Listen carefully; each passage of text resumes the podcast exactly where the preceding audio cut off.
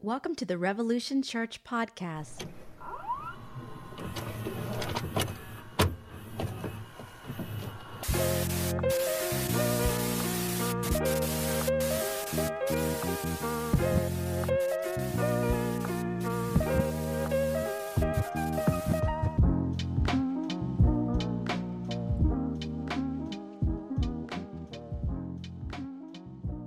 What I'm talking about today is is outcasts and reaching the outcast.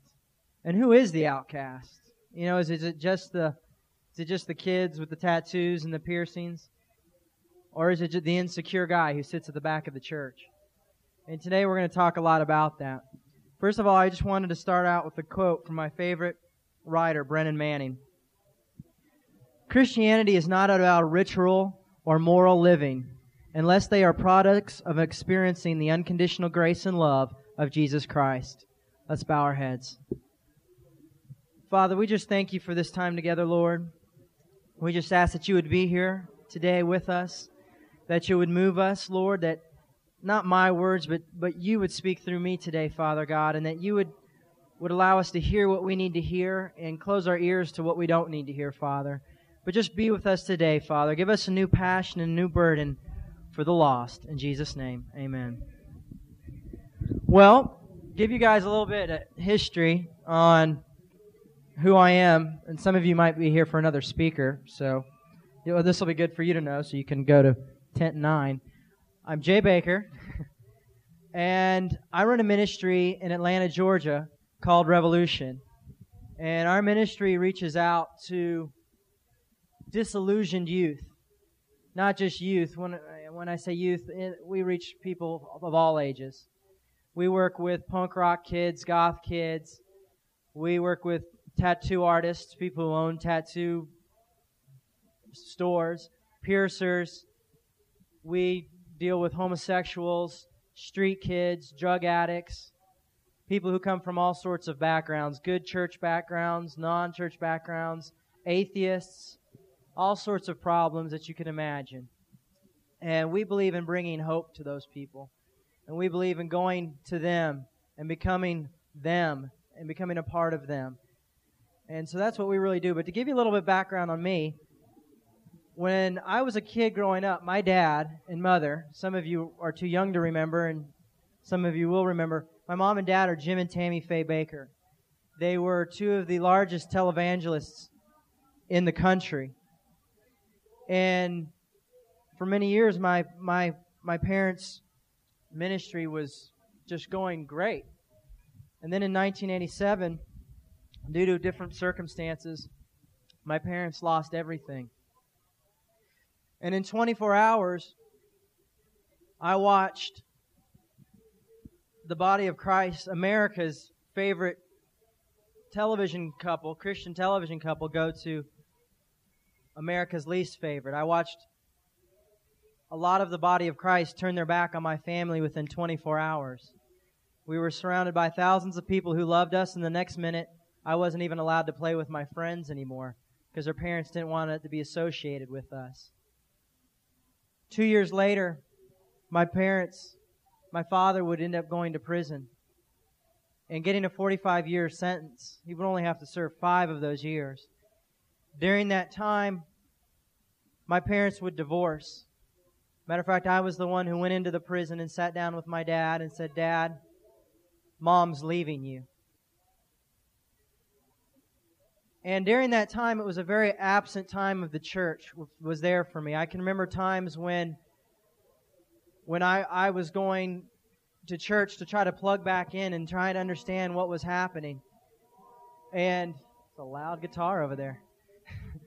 and uh, I remember sitting in the church and a youth pastor getting ready to take the offering and him going, Don't worry, I'm not going to pull a Jim and Tammy on you, and continue to tell jokes about my parents, and continue to feel rejected by the body of Christ.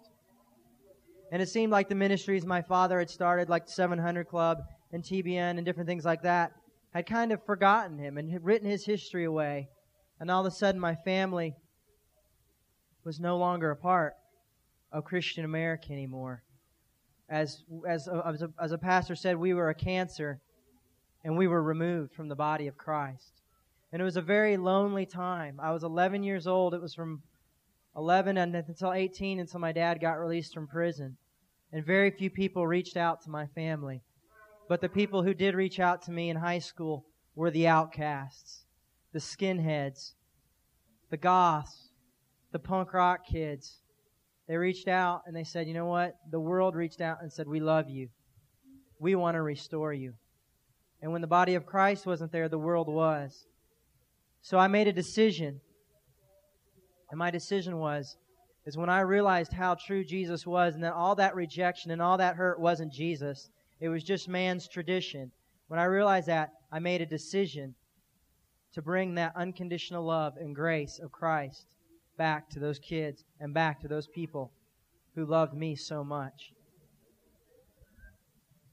Um, at Revolution, our mission statement scripture is Mark 2:15. And if you did bring your Bibles with you or, or if you brought notepads with you, feel free to follow along with me. Isn't this awesome? A pulpit? The garbage pulpit? The Six Flags garbage pulpit. Amen. Okay. Mark 2 Mark 2:14. Let's actually start there. As he walked along, he saw Levi, son of Alphaeus, sitting at his tax collection booth. Come be my disciple, Jesus said to him. So Levi got up and followed him. That night, Levi invited Jesus and his disciples to be his dinner guest, along with his fellow tax collectors and many other notorious sinners. There were many people of the kind amongst the crowd that followed Jesus. Now listen to that. That night, Levi invited Jesus, his disciples, to be his dinner guest, along with his fellow tax collector and many other notorious sinners. These weren't just sinners, these were people that were notorious sinners. I don't know what the difference is, because a sinner is a sinner. But these people were notorious. These were the prostitutes and the tax collectors. And I guess the reason they were so notorious is because these tax collectors were traitors to their own people. They'd go in and take whatever they could get over the taxes, they kept. Now, this is Levi's house, who is a tax collector. So it says there were many people amongst the crowd that fo- there were many people of this kind amongst the crowd that followed Jesus. Now let me ask you guys a question. When you were in your worst days, because I know some of you have been Christians your whole life, but no one here is perfect. And I can tell some of you had some wild days growing up. Just looking at it. See? Look at but did, did you want to follow somebody who was constantly putting you down? Would you have wanted to hang out with somebody who is saying, you know what? You look like an idiot. You smell bad. You need to get your life straightened up. You need, you know, you're, you're pitiful. You need to turn or burn. You know what I mean? You either need to turn or go to hell. You know, you need to change your life. You need to straighten up. And someone who is constantly on you, no. You, unless you got to a very broken period in your life. But he was with many notorious sinners. Many of these people were following him. There was something different about Jesus. Jesus wasn't sitting there continuously rebuking them. He was loving them in a way that they had never been loved before. I mean, it was definitely revolutionary, especially since if you think of the law and the different commandments that people were under. It goes on to say, But when some of the teachers of religious law who were Pharisees saw him eating with people like that, they said to his disciples, Why does he eat with such scum?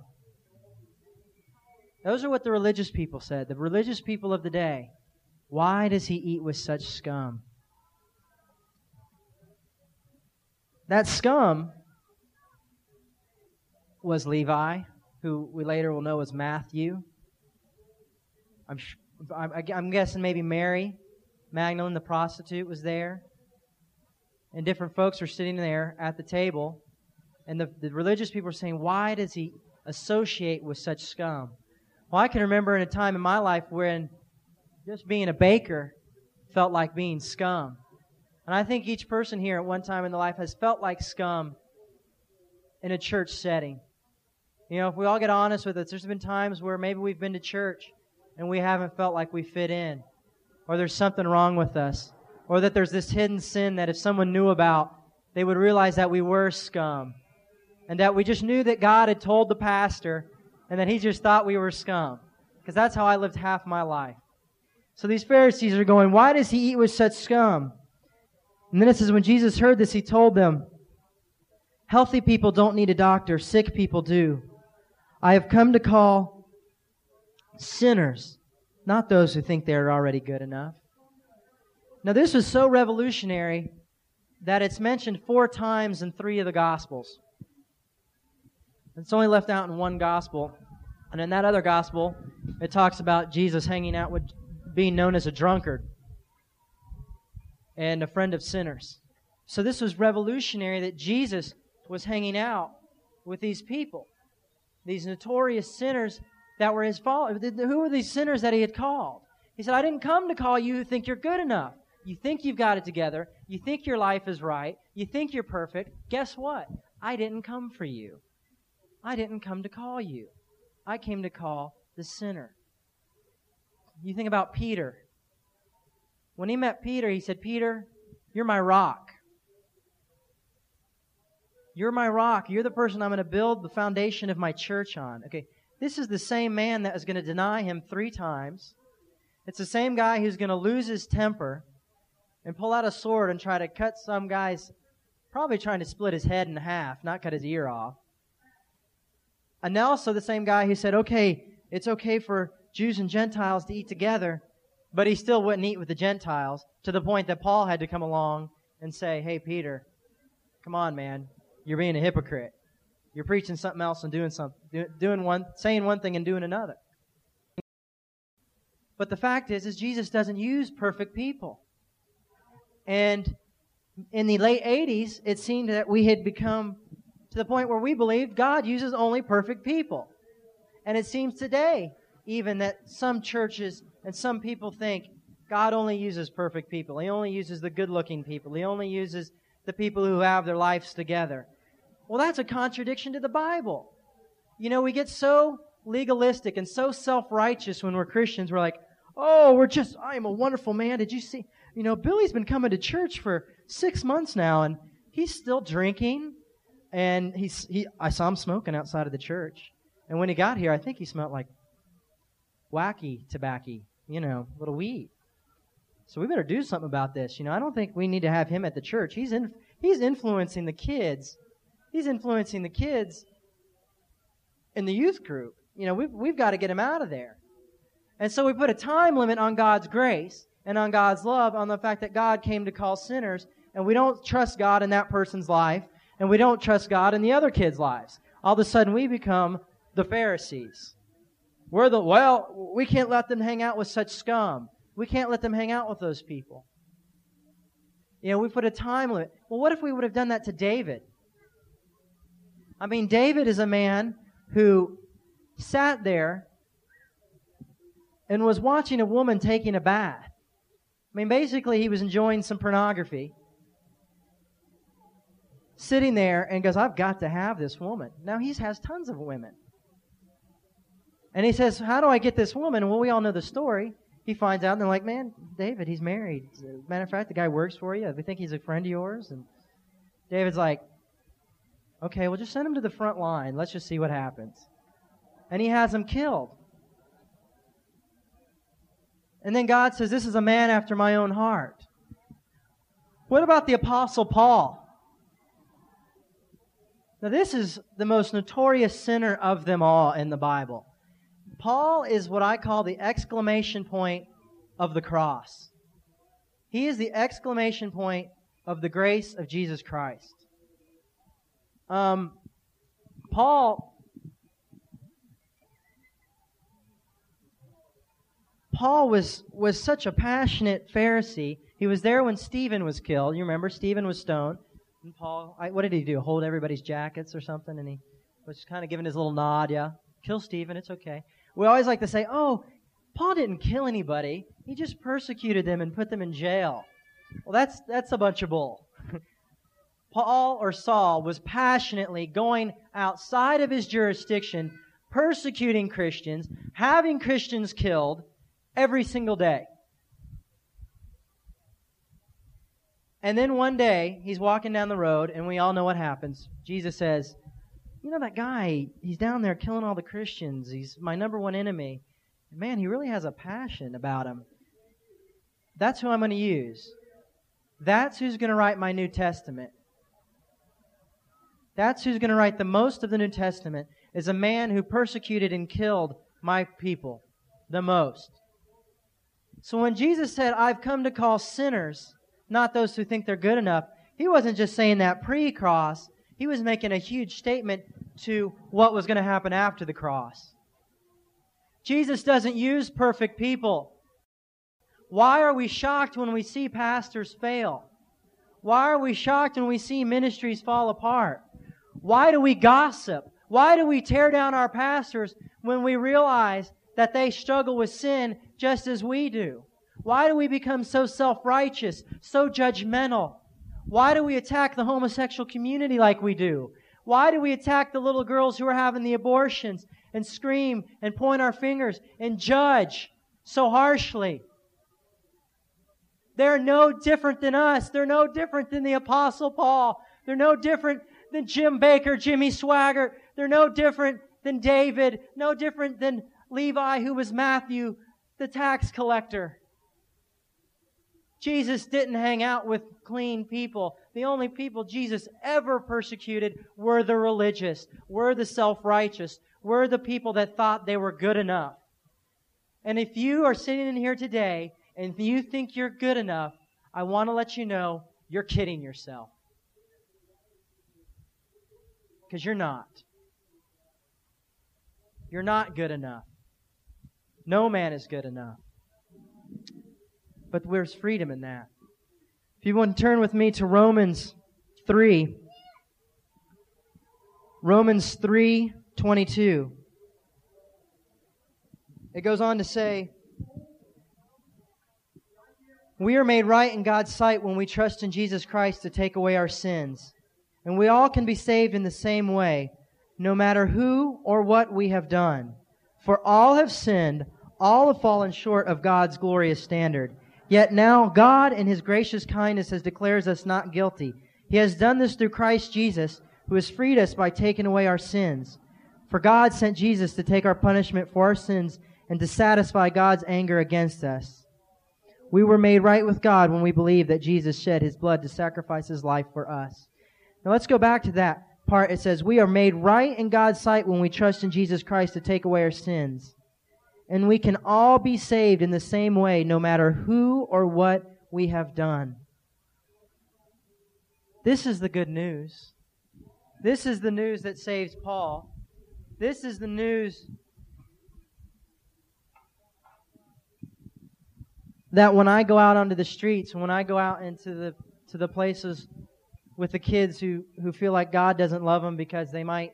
I mean, I, I, I sit with kids who think God doesn't love them over the most petty reasons in the world. Because they like to have a beer with their dinner, or because they have a tattoo, or even because they, they might have had an abortion. And when I can sit down with these kids and say, you know what, God loves you no matter who you are, doesn't matter what you've done. I mean, do you understand? God gave up his right as God to walk on this earth and be a servant for us all. And then die as a common criminal on the cross.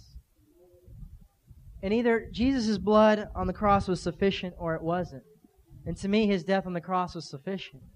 And when these kids say, You mean God loves Marilyn Manson just as much as he loves Billy Graham? God loves, you know, the Christian right just as much as he loves the, the, the homosexual community or the left wing. You know, God loves the president, but most of us here don't. I mean, it's pathetic. I mean, what have we done? We've been saved from a life of sin. A life of sin that none of us will ever escape. We're always going to struggle with sin. We're never going to be any different from the world except we accepted that we could be saved no matter who we are or what we had done. God's love for us is so irrational. But it's not just for us, it's for the world. He goes, I love you. I don't care who you are. I don't care that you're Paul. I mean, literally, you can compare Paul to Adolf Hitler. He persecuted and had people murdered. But God's grace was sufficient. But in today in, in, in the Church of America, we can't forgive a fallen preacher. We can't restore Jimmy Swaggart. We can't re- restore Jim Bakker. We can't love the tattooed pierced kid in the pew next to us because he's too different. We can't love the kid who's a homosexual sitting in the back of the church for the past six months who still hasn't got his, his sexuality straightened out yet. I mean, what has happened? How have we become so pompous and so judgmental that the church is dying? Why do you think that they make fun of us? Why do you think that the world makes fun of us? Why do you think the world doesn't want what we have? Because they see us killing each other. There was a recent conference in Florida of 6,000 people. There were 40 punk rock kids sitting in the corner. One of the bigger evangelists of today got up and looked down at the punk rock kids sitting in the corner and said, You're all a disappointment to God because of the way you look. You know, and I wasn't worried about those Christian kids there because I knew them all. But what about the guy in the back who said, I'm going to give church one more chance? I'm going to give God one more chance. We don't realize that we may be the only Jesus anyone ever sees, but all we can be caught up in is get your life together, straighten up. Don't wear your hat in church. I wonder how many people have gone to hell because they were told not to wear their hat in church and they had so much built up pain, so much built up hurt, so much built up anger inside that they just couldn't handle it. My, my uncle, who I never met, was going to take offering. My, my, my, my, my grandfather was the man who took the offering at the church. One day he said, Son, I need your help. Bob, I need your help. And Bob got up and said, Okay.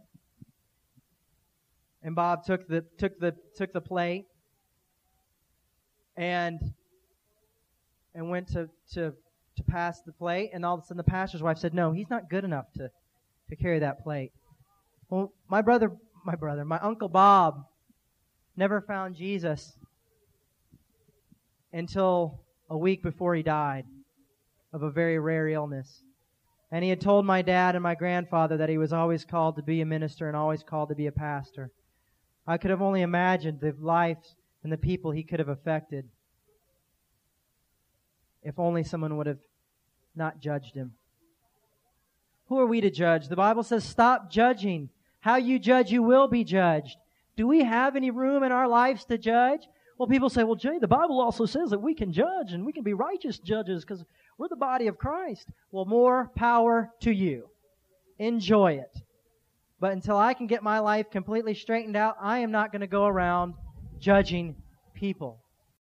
Now, listen, I'm not saying that it's okay. I'm not trying to give anybody a free license to sin and say, do whatever you want. Because also in, in, here it says, and I always put this on here for the people who think I'm giving license to sin, so this is for you guys. Um, well, then, if we emphasize faith, does this mean that we can forget about the law? Of course not. In fact, only when we have faith do we truly fulfill the law. And what I found out, I'm, I've been sober for five years now. I've been in the ministry for about eight years now. But I got to a point in my life where I was an alcoholic. And I had left the church and I didn't know what to do anymore. And I, I left the ministry and I went up to a friend of mine. I said, Man, you know, I said, I feel like if I drink or do this, God's going to hate me.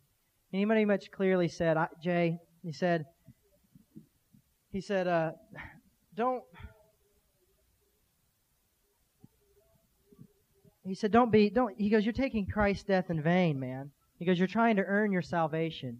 You're trying to be good enough. And, and I thought he was compromising. I said, you're compromising, but if compromising is going to give me some peace right now, that's great. So I moved in with him. And uh, it looked compromising, I thought. But all of a sudden, he, I said, prove it to me. Prove it to me that Jesus' love for me is unconditional. And he started to show me Romans and Galatians and Ephesians and the exclamation point to the cross of Paul's life. And I started to realize that God loved me if I was an alcoholic for the rest of my life, or God loved me if I was up preaching and serving Him to 100% for the rest of my life. And only when I was able to accept that and my faith was able to accept that I was accepted. That's the hardest thing as Christians that we can do is accept that we are accepted. And when I accepted that into my life, within months, I still drank for a while, but then I went, I checked myself into Alcoholics Anonymous, and I slowly lost a tendency to drink. Then I slowly lost a tendency to do the other things in my life that I struggled with. I'm not flawless. I still have a, struggles, but I have a lot less struggles in my life when I decided to accept that God accepted me, period, rather than I've got to try to get my life straight. I'm going to tell you here, stop trying to get your life straight and start to get to know Jesus. Start to build a relationship with God. Start to build a relationship with our Savior because through Him, He will set you free. But if you're trying on your own human effort and you're trying to please your pastor, you're trying to please your church, you're trying to please everyone around you, and you're just banging your head against the wall, and you're not listening to God, you're never going to get your life straight. You're going to get confused, and you're not going to get better. You're only going to get bitter. It's only going to get worse. So I'm saying, learn how to listen to vo- God's voice. Learn how to listen to, to God. Hear His voice. Spend time in your Word. And I just wanted to clarify, it was neat because when my friend said that, I looked here and it says in Galatians 2.21, I am not one of those who treats the grace of God as meaningless. For if we could be saved by keeping the law, then there was no need for Christ to die. My question to you guys is, are you making Christ's death in vain? Are you or are you making Christ's death vain in someone else's life? Are you being too harsh on someone? Are you judging the people around you? Are you judging the kid at your church that looks different? Well, if you're going to play in the praise and worship band, just take out your nose ring and your earrings. No, it's not a big deal. I mean, and if the kid's mature and you don't want to offend the people in your church, it's not a big deal. But are we are, are we are we being petty? Are we nitpick, nitpicking people to death?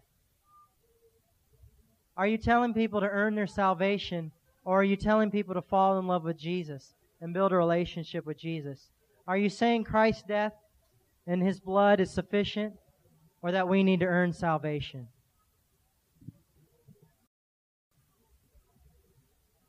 My one of my favorite scriptures is Colossians 19 119 it says, For God in all his fullness was pleased to live in Christ, and by him God reconciled everything to himself.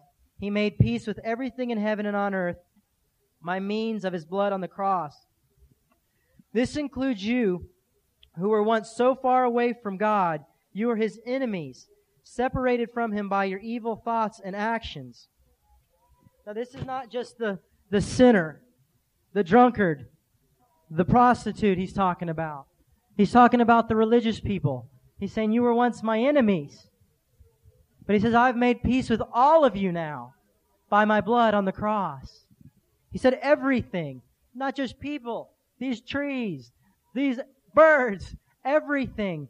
Words to pay attention to in the Bible are everything, all. Those two words are very important to see what they follow. So it goes, I have made peace with everything by my blood on the cross. This includes you who once so far away from me, you were his enemies separated by your evil thoughts and actions. Yet now he has brought you back as his friend. He has done this through his death on the cross. Now listen to this. In his own human body. Now listen to this. This is important. This is what I want you to remember from this day. As a result, he has brought you into the very presence of God and you are holy and blameless as you stand before him without a single fault. Do you understand that? Does the church understand that? Do we understand that God says you are holy and blameless as you stand before me without a single fault for what I, Christ, did on the cross for your sins. You remember the song? You know the song. You all sing it church on Sunday. Holiness, holiness is what I long for. Why are you longing for that? Why? Holiness is what you have. It's what God gave you when He died on the cross. What you should long for is maybe just, Lord, I long for a relationship with you, a deeper relationship with you, so I can live a better life. God's not wanting you to live a better life so He can be like, look, see, they're following all my rules. He wants you to put on the breastplate of righteousness, or otherwise, right living is what it really should be. Put on the breastplate of right living to protect yourself. That's why you put on a breastplate of armor, is to protect your heart. God doesn't want you to be an alcoholic because He doesn't want you to die of liver failure or, or kill someone in a car accident. He doesn't want you to smoke cigarettes your whole life because He doesn't want you to die of cancer. He doesn't want you to go out and have sex because He doesn't want you to maybe die of AIDS or die of some disease. He does it because He loves us, not because He's some fickle God that has some crazy demands. You know, he, he, he doesn't want you to, to have an abortion because he knows that that child has a purpose and a meaning. Not because he's some freaky, control freak God. He's someone who says, I love you. I just want to help you have an easier life. But it goes on to say, when it says, listen to it again, you guys. Yet now he has brought you back as his friend. He has done this through his death on the cross in his own human body. As a result, he has brought you into the very presence of God and you are holy and blameless as you stand before him without a single fault. You're blameless in the sight of God. He doesn't see your sin. He doesn't see it. His son died on the cross, but we've, we've become so numb to the pictures in the books. We've become so numb to the, the, the crosses that we wear around our necks or the tattoos that we see on people's body of Jesus hanging there that we forgot that this was a real man, flesh and blood. That God literally came and lived on this earth, flesh and blood, and was tied and bound and beaten miserably, horribly. I've read that there's, if you ever get a chance to look on the internet, there's a doctor's, a doctor's medical report on what would happen in the crucifixion. And it's one of the most gory things I've ever read in my life. I mean, God actually had to pull himself on the cross just to exhale. Every, every word that he, he said when he pulled himself off, with his toes were ripping. The back, the, the rips on his back from where he was whipped, was rubbing up against that raw timber and ripping his back open. And they said his blood was like sludge. This was God who died. But we don't give it credit anymore. We don't make it worth anything anymore. Grace isn't sufficient for my pastor. I found out he was a homosexual, or my pastor had an affair, or I found out that my pastor looked at pornography at a hotel the other night, and Jesus' death wasn't sufficient for him. Well, that's a lie. That is a lie of the enemy. What we're doing is we're giving the power of sin back. The church has said, devil, here's your power back. But when Jesus died on the cross, he said, the power of sin is gone. We shouldn't even blink at sin anymore. All we should do is look at a dying, hurting person and be moved with compassion and not get in their face and preach at them and tell them that they need to have a better life. What we need to do is say, I want to be your friend. Hi, my name's Jay. I just want to get to know you. Because that's what Christ was doing with Jesus when we read about Mark. When he was sitting at the dinner table in Jewish times, the custom was if you sat at dinner with someone, you were building a relationship, a friendship, a lifelong bond. That's why the Pharisees were so angry. Are you building relationships with these people? Or are you just going and condemning people and saying you need to get their life right? You don't think they know that? You know when, if you've lived in sin and lived, when you were living that way, you knew you, you were living a wrong life. But what did you want? You just wanted to be loved. And that's what God's saying. God's saying, I love you. I don't care about what you've been through. I don't care about the sin in your life. I love you. I just, I've got this free gift. I died for you. I want to build a relationship with you. I want to help you lose a tendency to sin. You know, people say, well, what about taking up your cross? Taking up your cross is literally finding your purpose. Because that was God's purpose. When He took up His cross, that was His purpose. So taking up your cross is finding your purpose and calling in God's life. What I'm saying is, God is saying, I love you. Let me restore you. Let me change you. Let's end on this.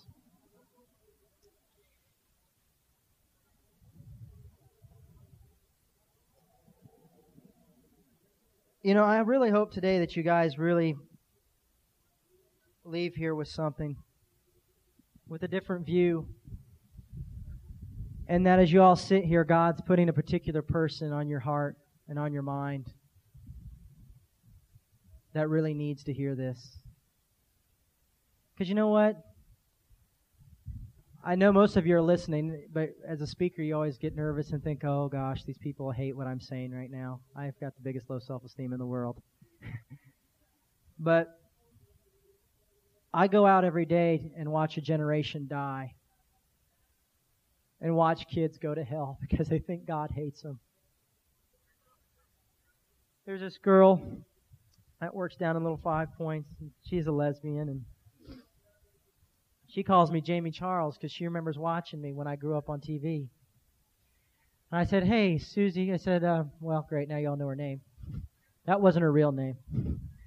I said, uh, So why don't you come to one of our concerts? Because when, when we do our concerts, we have half secular bands and half Christian bands.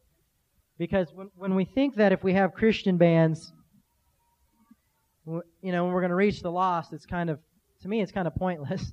Because a lot of lost people aren't going to come see Christian bands. You know, it's kind of Christian entertainment. So what we do is we bring in secular bands and with the Christian bands, and then we're able to encourage the bands and minister to those bands and and then minister to their fans that they bring in. And I said, Susie, listen, I said, I'll give you a, a backstage pass. You know, we do a really big meal for all the bands. You can come up and eat. She goes, Jay, I can't. I can't do it. And I said, why? And she goes, why don't you ask my mother? And I said, that's not a, I said, that's not a good enough reason. I said, why? And she goes, I hate God. I also went into the piercing parlor the other day and I talked to the owner there.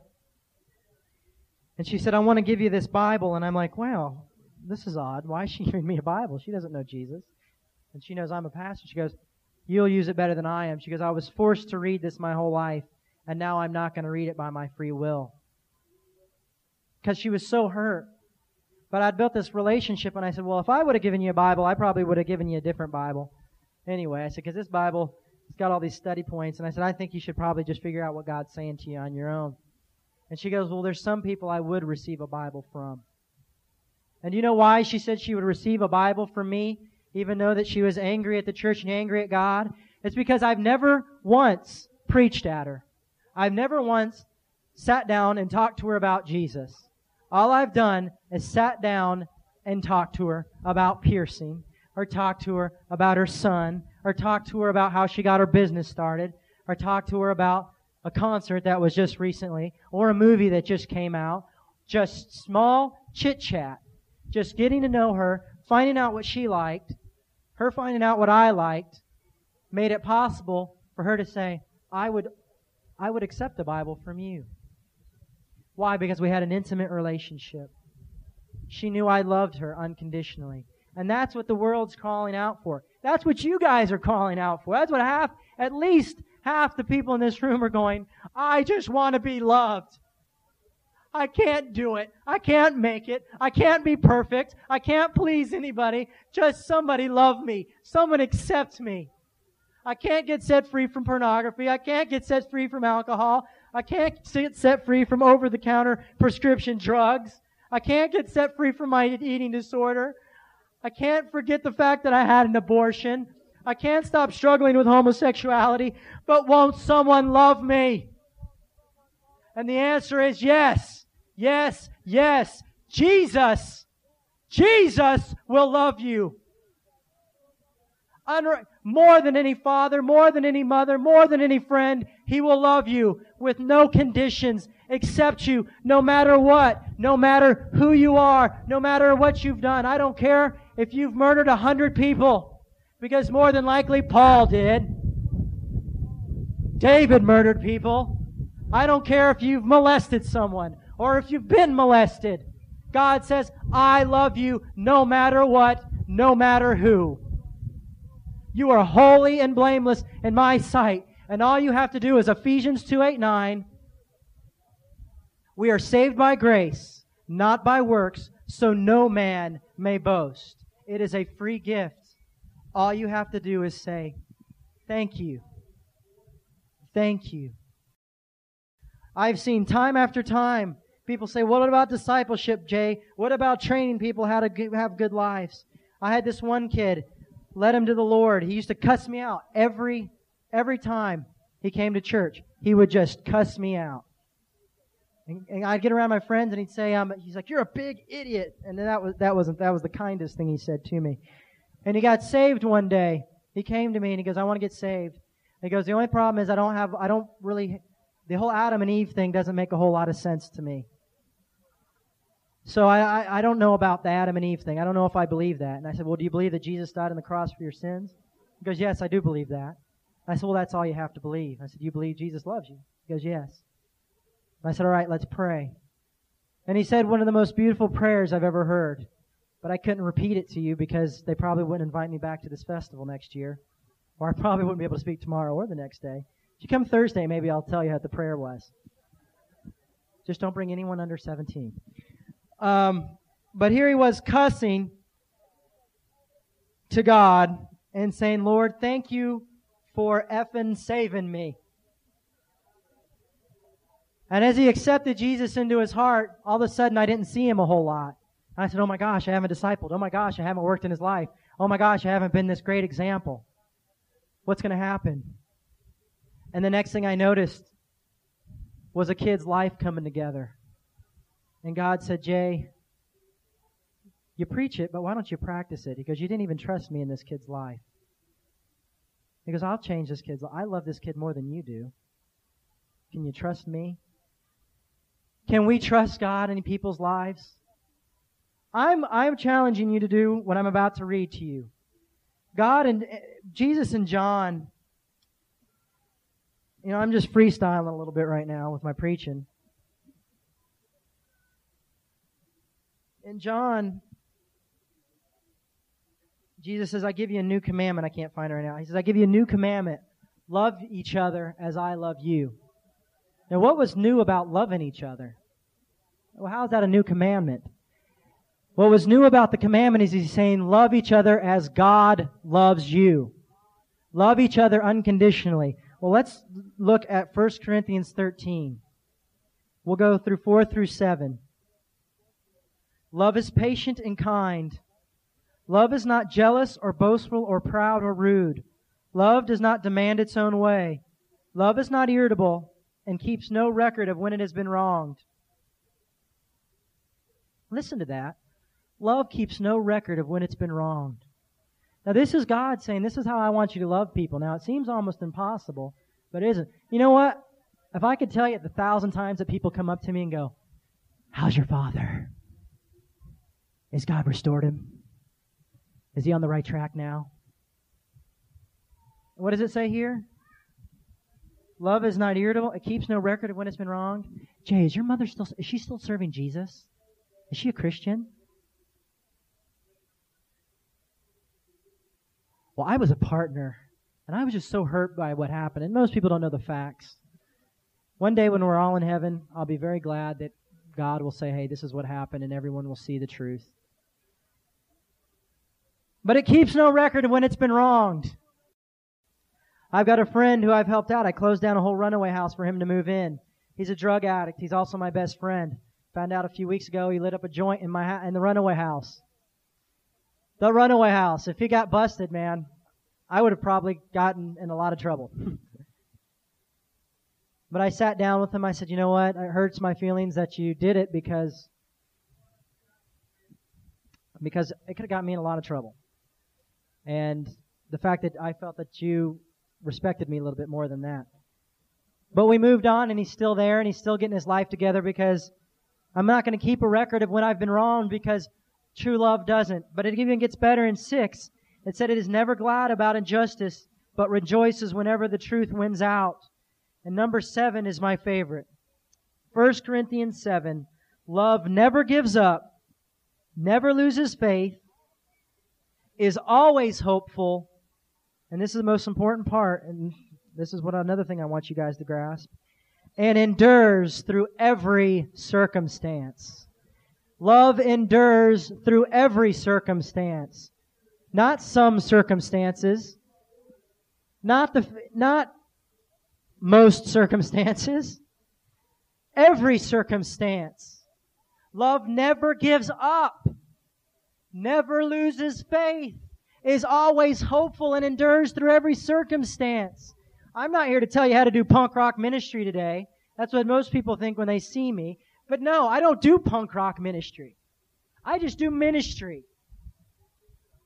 I want you to not tell you don't give up on people. If you don't, if you never lose faith in someone, never give up, you always have hope, and you endure through every circumstance with someone, eventually they will turn to you and say, why won't you give up on me? And they'll cuss you out and they'll tell you to go to hell. And you'll just stay there and say, I love you. I'm not giving up on you. You're going to have to drive halfway across the world, but I'm still going to have hope. I'm still going to have faith in you. I'm still going to love you. And I'm still going to ever endure through every circumstance. If you know someone who's going to have an abortion, you talk to them. You tell them about how you feel. You see, try to stop them from having that abortion. But you know what? If they say, no, I'm having the abortion, I've made the decision, what do you do? You go with them and you sit with them and you endure through every circumstance with them. You be Jesus to that person. Well, Jay, my church won't accept me if they see me go into Planned Parenthood. Jesus had no reputation. His best friend was a prostitute. The other day, I'm sitting in Kentucky Fried Chicken. I'm looking out. There is this prostitute, and she looks like she'd been a prostitute for at least 10, 15 years. I said, I had $100 in my wallet. And I said, felt like God said, go give her that hundred dollars and tell her to take the day off. And that Jesus said, have a day off on her. You know what I did? I said, God, what if someone sees me giving a prostitute a hundred dollars?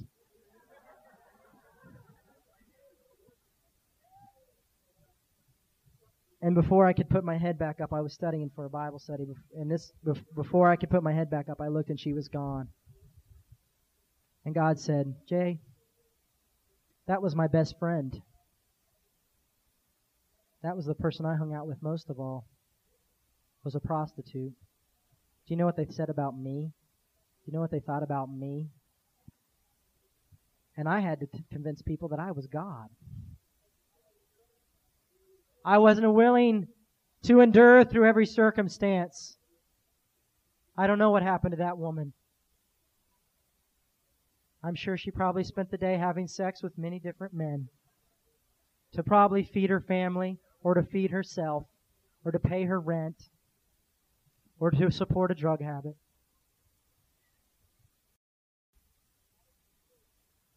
As the church, we have to get back to love. Unconditional love that never gives up, never loses hope, always has faith, and endures through every circumstance. That's what I'm calling the church today. That is my purpose, is to say, give grace. Who's been given much is required much. And you have been given much grace. And now you are required to give much grace. Don't give up on people. You love them. And if you want to, rec- if someone here wants to come and rebuke me today for saying that, I'm sorry. I won't accept it. I won't accept it because I've had to live through hell. I've had to live through watching the body of Christ turn their back, the body of Christ in this country, in the United States, even one of the biggest churches in Japan, turn their back on my father and my mother and not see the pastors come see my dad in prison. I had to sit alone in a prison with my father during Christmas. I, God has allowed me in my 24 short years of life to understand this, to speak of this from experience. I went through it. I suffered through it. You wanted me to be transparent with you? I have to take medication because my nerves are so bad, because I'm so nervous nowadays. My sister had a nervous breakdown. They found her in the corner of her house, rocking back and forth, because where was the body of Christ when the Bakker family needed it? Where was the love? But instead, now they have a documentary coming out of my out of my family that completely restores our family. It is the completely the truth. But it was made by a company called World of Wonder, run by nothing but homosexuals. God is using the world to restore the Bakker family, using Larry King, using Rolling Stone magazine, using Time magazine, USA Today magazine, or paper, of course, also. But now I'm starting to see the church follow the world. Now charisma says, okay, we'll do something. Tonight, down uh, tonight on A and E at eight o'clock, there's going to be a, another thing on my parents tonight. The world had to restore. We have got to stop this insanity. We have got to stop this madness in the church. We have got to start loving people and restoring people. And when a pastor falls in your church, you stand up in the middle of the church. And when the pastor resigns from the pulpit, you stand up and you go, no, pastor. You will not resign from this church. If you need some time off, that's okay. We'll give you some time off. But we're not going to let you resign. We're going to restore you. Matter of fact, you come stay at my house. I'm going to restore you. I'm going to love you. And if anybody's got a problem with it, then take it up with God. Because they are the body of Christ. We have been called to restore and love and endure through every circumstance. Thank you so much, you guys.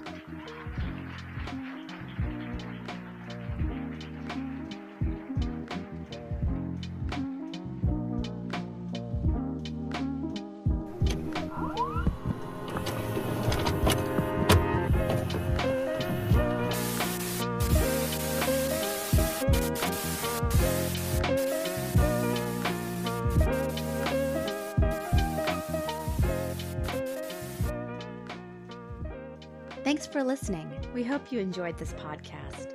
To make your 100% tax deductible donation today, please visit revolutionchurch.com slash donate. You can also learn more by clicking the donate section on the website.